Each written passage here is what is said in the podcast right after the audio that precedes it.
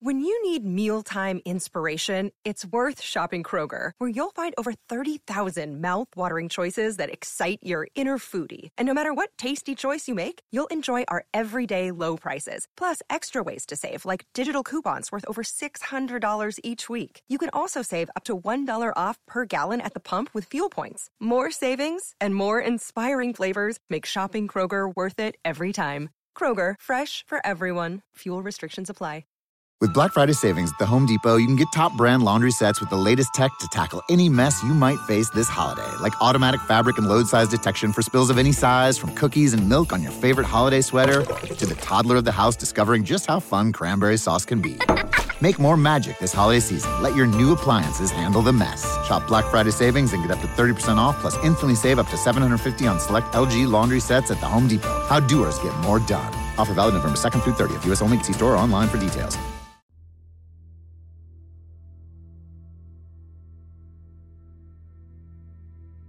It was an unusual choice for a last meal. Death row tradition allows for the condemned prisoner to choose his final meal on earth before execution.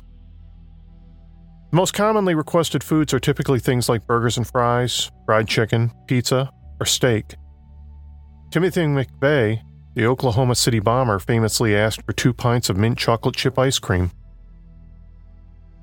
But in the case of convicted rapist and child murderer Robert Buell, he asked for a single, unpitted olive. Keep in mind, this wasn't a completely unheard of request.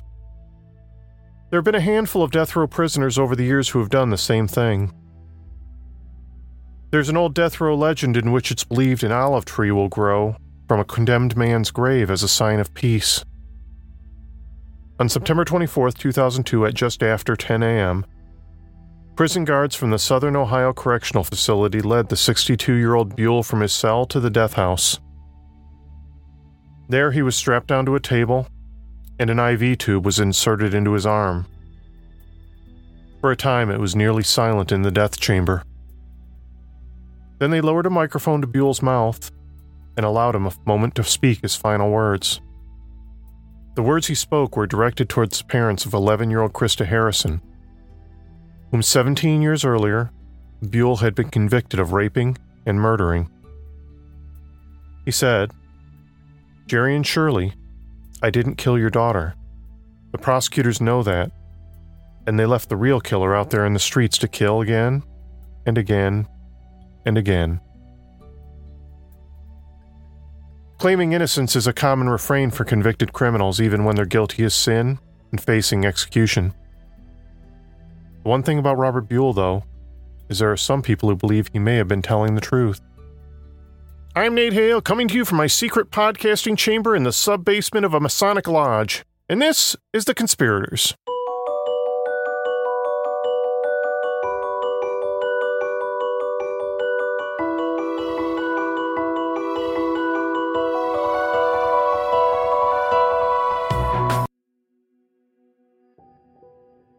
The 1980s were a dangerous time to be a child in Ohio.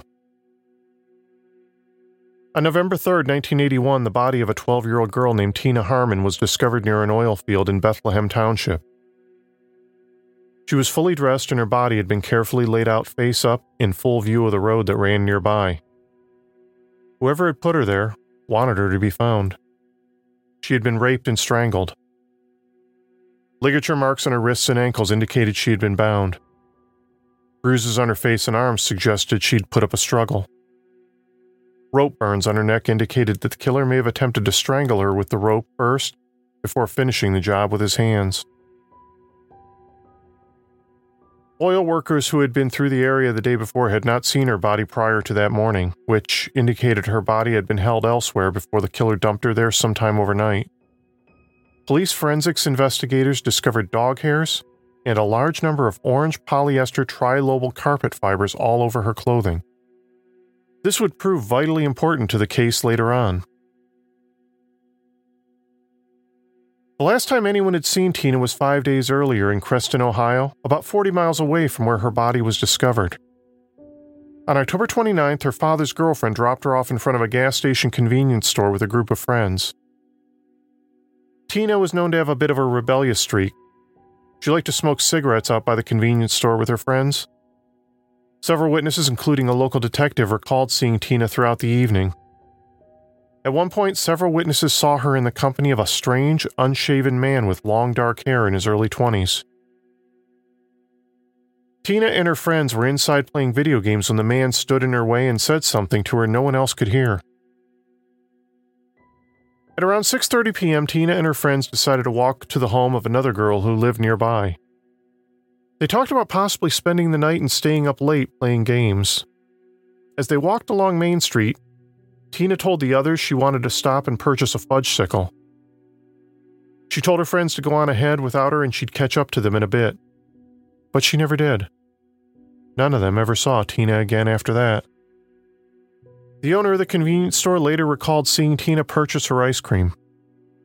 She didn't recall much else, but she did remember seeing an unshaven white male in his 20s or 30s who trailed after Tina after she left the store. Tina's body was found on November 3rd by a young hunter named Herbert Seifert, who was out tracking a deer along the property near the oil well. As Seifert trudged through a field skirting the property, he came across Tina's badly decomposed remains, lying face up in the dirt. In her pockets were $3.25 in cash and a book of matches from the convenience store. Since the oil workers in the area confirmed Tina's body had not been there the night before, police came to believe the killer had kept her body hidden somewhere, perhaps inside a house or the trunk of a car, prior to leaving it there sometime that afternoon. Tina Harmon's murder shocked the entire community of Creston, Ohio. There hadn't been a homicide there in decades, and parents everywhere became instantly fearful for their own children. Police began interviewing witnesses and canvassing known sex offenders who lived in the area. Police were told by several witnesses that a girl resembling Tina Harmon was seen entering a truck near the convenience store. But they were later disappointed when some of these witnesses told them the incident they saw occurred on October 30th the day after Tina's abduction. Investigators continued to follow up on several other leads, but most of those turned out to be dead ends as well. Every time police interviewed any person of interest, they collected carpet fibers from their homes and vehicles to see if they matched the orange carpet fibers found on Tina's body. But none did. One investigator developed a theory that Tina's father might have been involved in her abduction and murder, but this theory went nowhere, as did other suspicions that fell on Tina's ex boyfriend. In both instances, police were unable to find any evidence tying them to Tina's murder.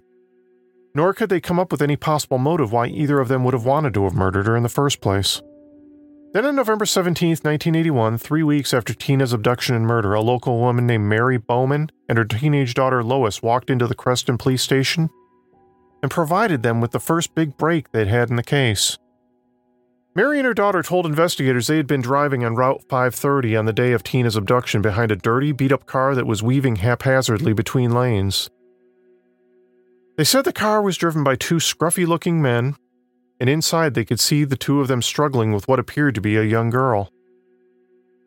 It appeared the girl tried repeatedly to get out of the car, but the men restrained her. That was when Mary said she began honking her horn repeatedly to draw attention to what was occurring.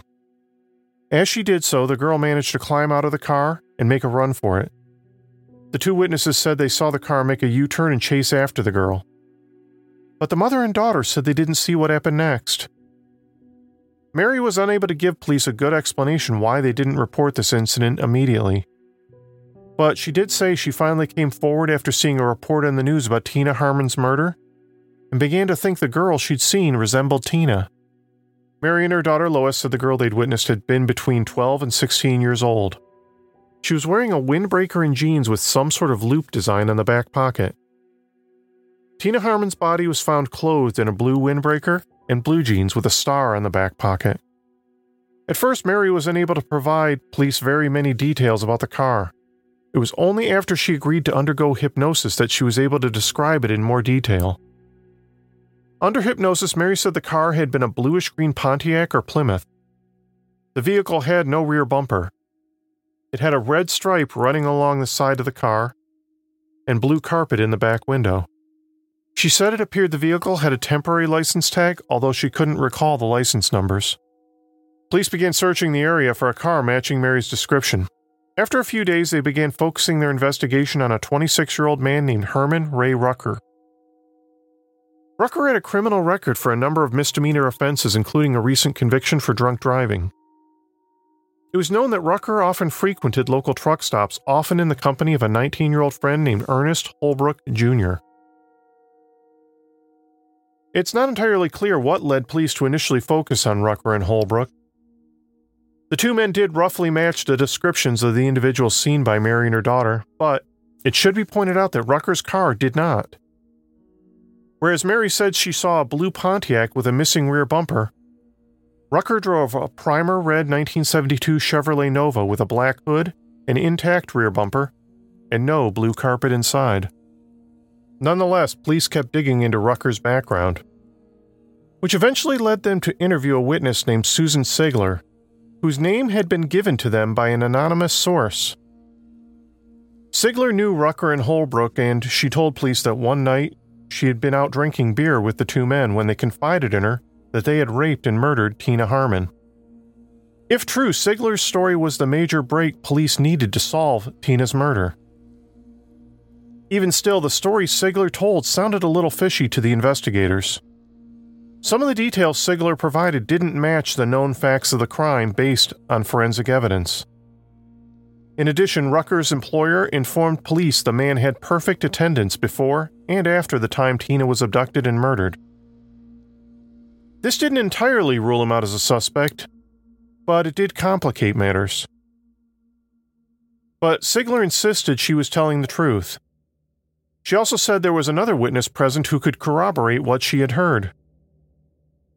She claimed Ernest Holbrook's cousin, Curtis Maynard, had also been present when the two men began spilling details about Tina Harmon's abduction and murder. Maynard was a 24 year old man with an IQ of only 71, with a long criminal record of petty theft and burglary. Maynard had recently been released on parole after being convicted of aggravated assault and grand theft auto. Police used this against him by threatening to send him back to prison if he didn't tell them what they wanted to know. Maynard tearfully agreed with Sigler's story of Rucker and Holbrook abducting and murdering Tina Harmon. But at the same time, some of the details the man provided didn't match Sigler's version of events either. At one point, he even claimed Susan Sigler had been in the car at the time of the abduction. One thing Maynard remained unable to tell investigators was where the men had taken Tina's body. Police became frustrated by Maynard's inconsistent testimony. Then on January 12, 1982, Curtis Maynard was arrested again for stealing $4 from a friend. In an attempt to avoid going back to jail to serve out a four year prison sentence, Maynard revised his earlier story and told police a version of events that fit the known facts better. He even added the additional detail that Rucker and Holbrook actually showed him Tina Harmon's body. Maynard led police to a small shed near where the Bowmans claimed to have seen a young girl struggling with the two men inside the car. According to Maynard, the shed was a popular hangout location for Rucker and Holbrook. Inside, police found a pile of women's clothing and a bunch of pictures of nude women. They also found an orange carpet, but Forensics tests were unable to match those carpet fibers with those found all over Tina Harmon's clothing. But despite this, police investigators still decided they had enough evidence to arrest Herman Ray Rucker and Ernest Holbrook Jr. for the abduction, rape, and murder of Tina Harmon. The district attorney announced he would seek the death penalty for both men. Rucker and Holbrook insisted they were innocent. They were tried separately. Herman Ray Rucker was the first to be put on trial, even though the case presented by the DA was entirely circumstantial, and defense attorneys were able to poke several holes in the stories provided by the witnesses. Rucker was ultimately sentenced to life in prison with no possibility of parole for 20 years plus 50 more years in prison for the rape and kidnapping charges. The prosecutors were confident they'd be able to secure a conviction of Ernest Holbrook Jr. using the same evidence and eyewitness testimony. But then, just a month later, another very similar abduction and murder occurred, which led police to begin to question if they really had arrested the wrong man. On July 17, 1982, 11 year old Krista Harrison was abducted from a baseball field near her home. She'd been out collecting cans with a 12 year old friend named Roy on that rainy afternoon. Roy saw the whole thing. He told police that around 5 p.m., a dark colored van with dark seats and bubble shaped windows pulled into the park. A young white male around 25 to 35 years old got out of the van. The stranger was skinny, and he had long hair and a mustache. Roy thought he might have looked Italian. The young man approached Krista and sat next to her on the bleachers overlooking the baseball diamond and began speaking to her. Roy couldn't hear what they were saying, but at one point the man reached his hand underneath Krista's blouse. When Krista began crying, the man whispered something in her ear, and the two of them walked over to the man's van and climbed inside. As the van began to pull away, the man leaned out the window and said, Bye, Roy, to the terrified 12 year old. Then the man put the van in gear and sped away. Other witnesses came forward later saying they too had seen a strange man who matched the description given by Roy. A number of them said they saw this man attending one of Krista's softball games and taking her photo with a 35mm camera. In the weeks leading up to Krista's abduction, several prank phone calls were made to her home. Several other children also came forward who said they saw a dark haired man talking to Krista in the village snack shop's game room the same day she was abducted. They said the man blocked her path when she tried to get by, and Krista looked afraid. On July 23rd, just under a week after she was abducted, a pair of turtle trappers discovered Krista's dead body in an abandoned shed in Holmes County. Her body was fully clothed and had been wrapped in plastic. Investigators discovered several of the same orange trilobal polyester fibers on Krista's body that had been found on Tina Harmon. There were several other similarities to Tina Harmon's case as well. Like Tina, Krista had been raped and strangled shortly after her abduction. Evidence also indicated both girls had been held in some sort of vehicle for a few days before their bodies were dumped later on. Investigators speculated it was likely a van or the trunk of a car. The following day, a related crime scene was discovered in West Salem. Police found a plastic bag covered in Krista's blood and hair in a weed covered field alongside the road. The bag contained a piece of Krista's scalp. Next to the bag was a blood-stained blanket and a portion of a large cardboard box. Police also later recovered a dirty pair of girls' jeans and a man's plaid shirt near the area where her body was found.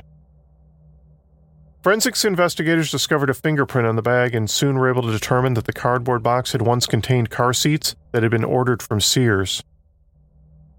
Sears was able to provide police with a list of names of individuals who had ordered similar car seats. One of those names in that list was Robert Buell. Police interviewed Buell along with a number of other potential suspects, but at the time, Buell didn't particularly stand out from anyone else they interviewed. Police approached legendary FBI criminal profiler John Douglas, the special agent who inspired the character Jack Crawford in The Silence of the Lambs, to create a profile of the suspect. Douglas's profile said the suspect they were looking for would be a latent homosexual, someone who acted like a macho man on the surface but secretly desired the company of other men. He would work in a menial or unskilled trade and he would secretly harbor deep seated feelings of inadequacy. He would have, at best, a high school education, and he would have a great deal of resentment towards people whom he thought were superior to him. By this time, it had become apparent to police investigators that Herman Ray Rucker and Ernest Holbrook Jr. were unlikely to be Tina Harmon's killers. Since it was impossible for the men to have abducted Krista Harrison, as they were both in jail at the time.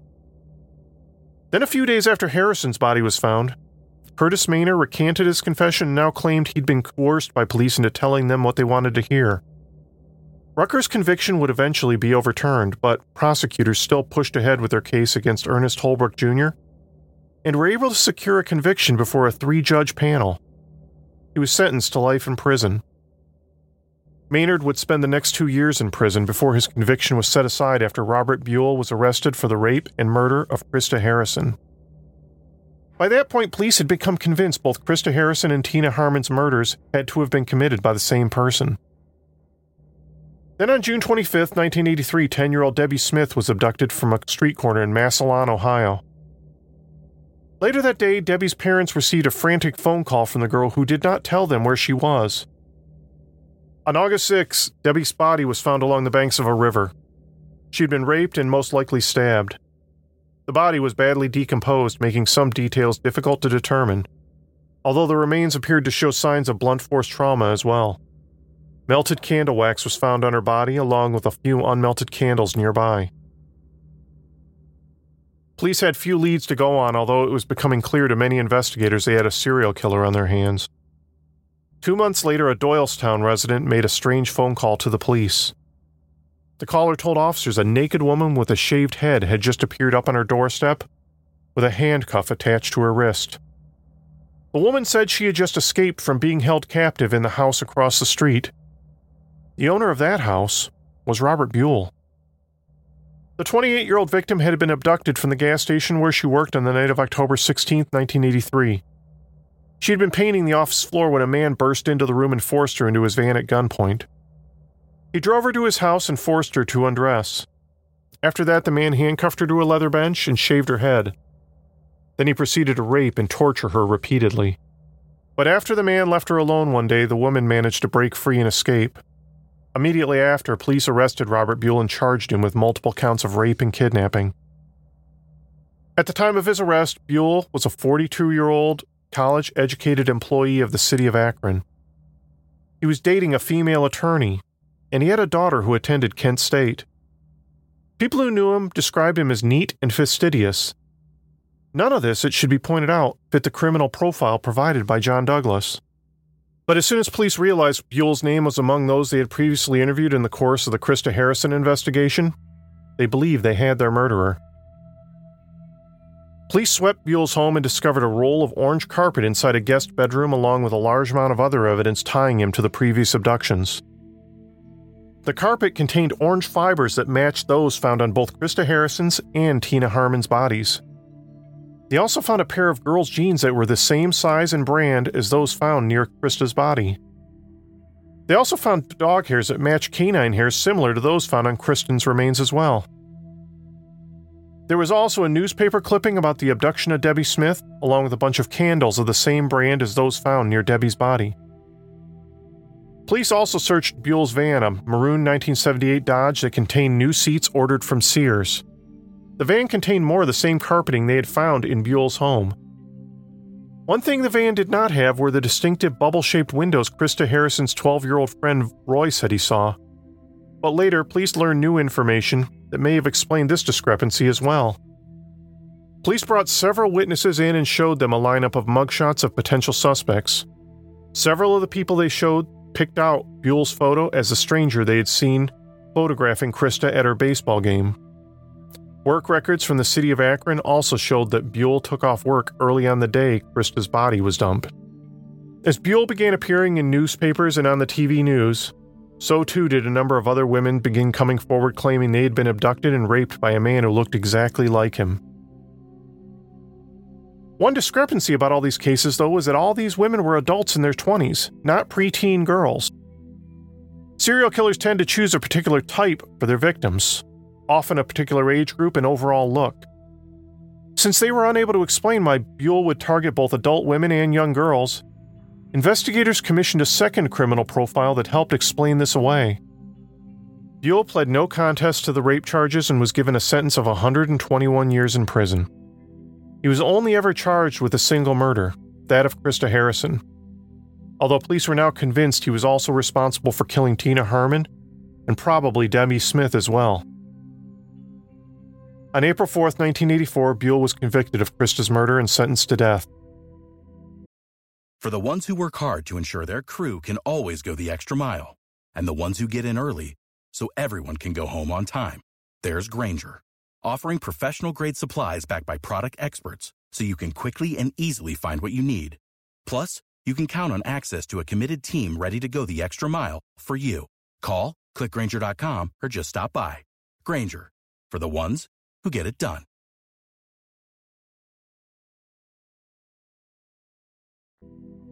Now, from everything I've described thus far, you've probably come to the same conclusion that police had the right man. And in the eyes of the law, they did. Keep in mind, there is every indication that Buell was a rapist and very likely a murderer. But was he Krista Harrison's killer? Well, that's where things get a little more complex.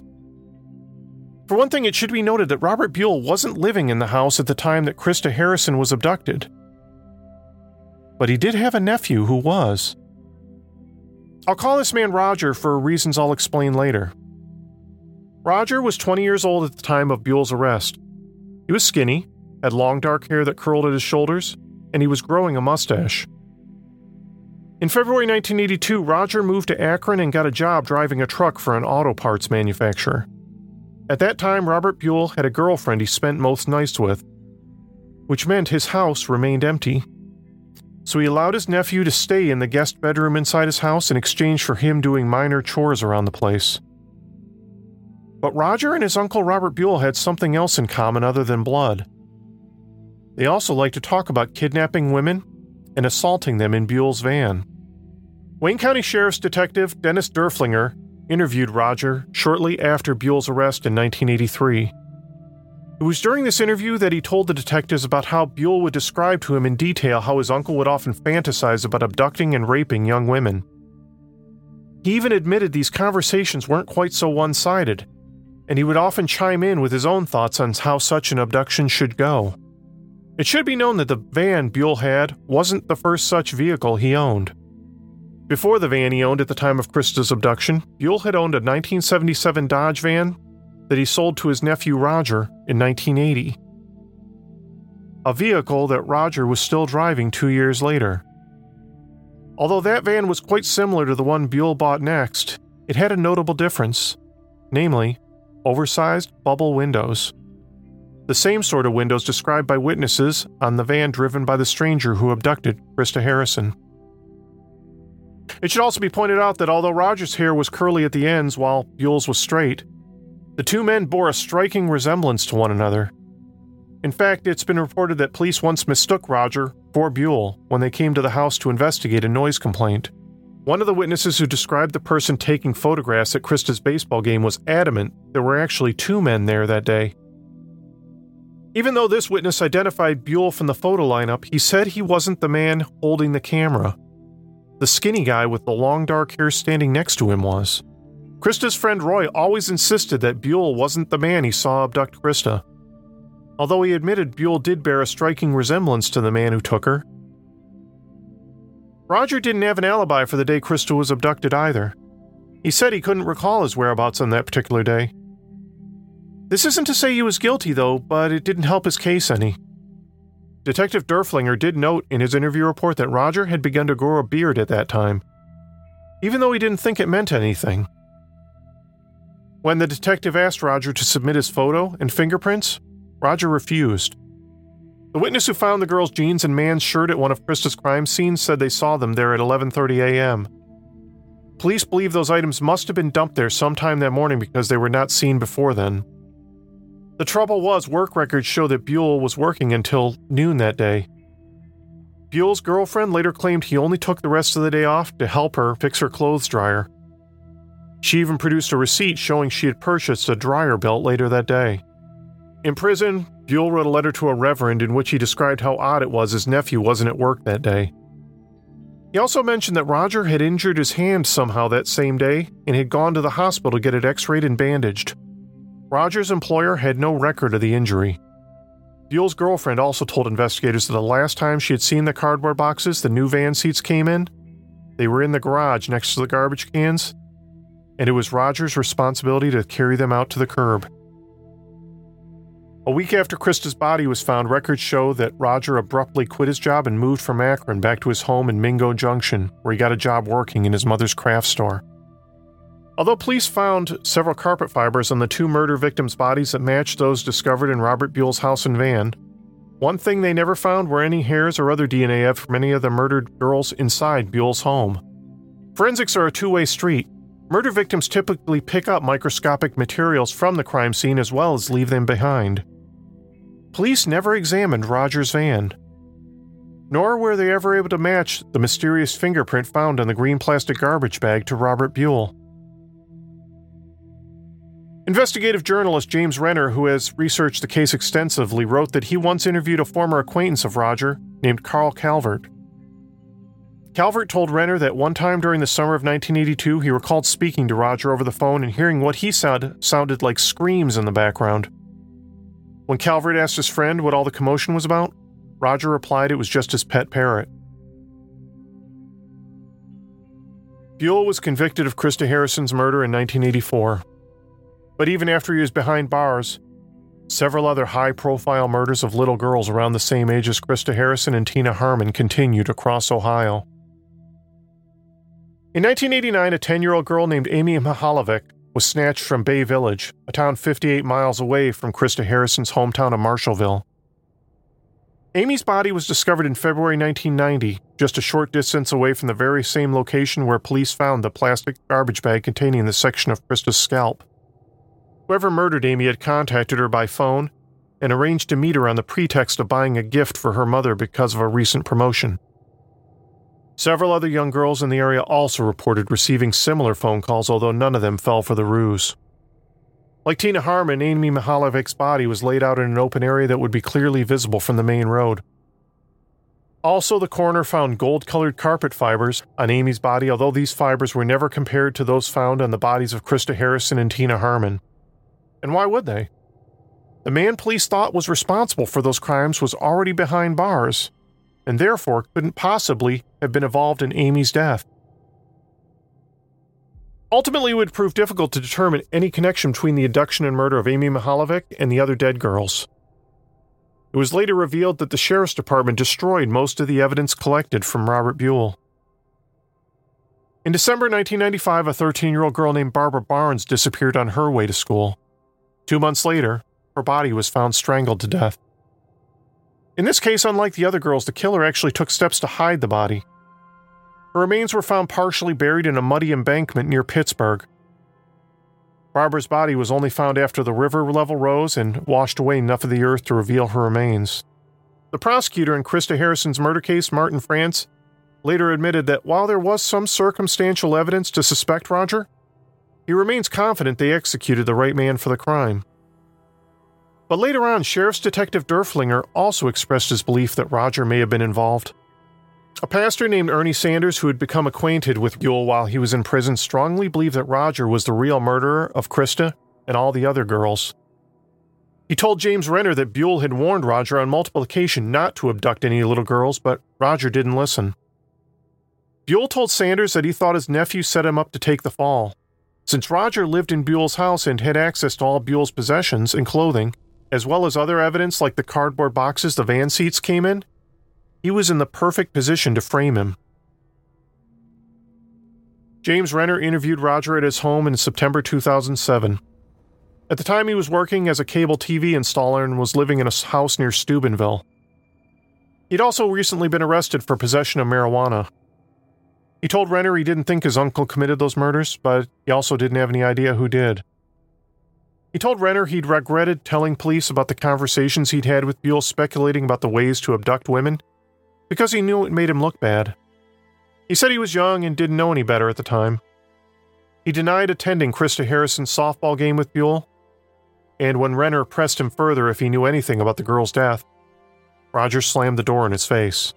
In late 2007, the FBI finally compared fibers taken from Tina Harmon's body to those found in the remains of Amy Mihaljevic, but they weren't a match. At that time, Wayne County Sheriff's detectives stated they were re examining the investigation into Krista Harrison's murder. But to date, no one else has ever been arrested for the crime. Although James Renner makes a compelling case for Roger's involvement in the deaths of so many young girls, like Herman Ray Rucker and Ernest Holbrook, all the evidence against him is purely circumstantial. To date, the man has never been arrested for any of those crimes, and officially, police have cleared him of wrongdoing. Which is why I've chosen not to use his real name. In the eyes of the law, the murders of Krista Harrison, Tina Harmon, and Debbie Smith were all committed by one man, Robert Buell. Until further evidence is found, we can only speculate whether Buell acted alone or not. It should be noted, though, that apparently Ohio didn't have any shortage of child murderers back in the 1980s. On September 29, 1982, a seven year old girl named Dawn Hendershot was snatched on her way to school in her hometown of Massillon, Ohio. In this case, though, there is no doubt who perpetrated the crime. Police arrested a man named Donald Maurer, who gave a full confession. He even led detectives to the girl's body and is currently serving a life sentence in prison. At the time of his arrest, Robert Buell had not yet been identified in the murder of Krista Harrison, so Maurer naturally ended up high on the list of potential suspects in Krista's murder. But while researching the case, James Renner discovered a strange coincidence in Donald Maurer's history. At the time of Dawn's murder, Maurer worked in a Canton, Ohio butcher shop named Salzburg Meats. While employed there, Maurer also worked with a man named Herbert Seifert. If that name sounds familiar, you see, it turns out that Seifert is the very same person who discovered Tina Harmon's body while he was out hunting near his father's home in Bethlehem Township. But was that just a bizarre coincidence? Since Maurer knew Seifert, one can only wonder if somehow he also became familiar with Seifert's property. If so, this casts doubt on the entire investigation. It's impossible for Maurer to have been responsible for the death of Debbie Smith since he was already in prison by the time she was abducted. But considering the massive amount of evidence that exists tying Krista Harrison to Robert Buell, you can only wonder then just how many serial killers were living around the area at the time. The Conspirators is written and produced by me, Nate Hale, an entirely fictional identity. Thanks so much for listening. I have some new Patreon supporters to thank. Thank you to Kristen, Becca, Michaela, Jasmine, George, Robin, Tony, Nick, Aaron, Jeremy, and the rather remarkably named Zathatak. Thanks to all of you for helping support the show. You're all amazing.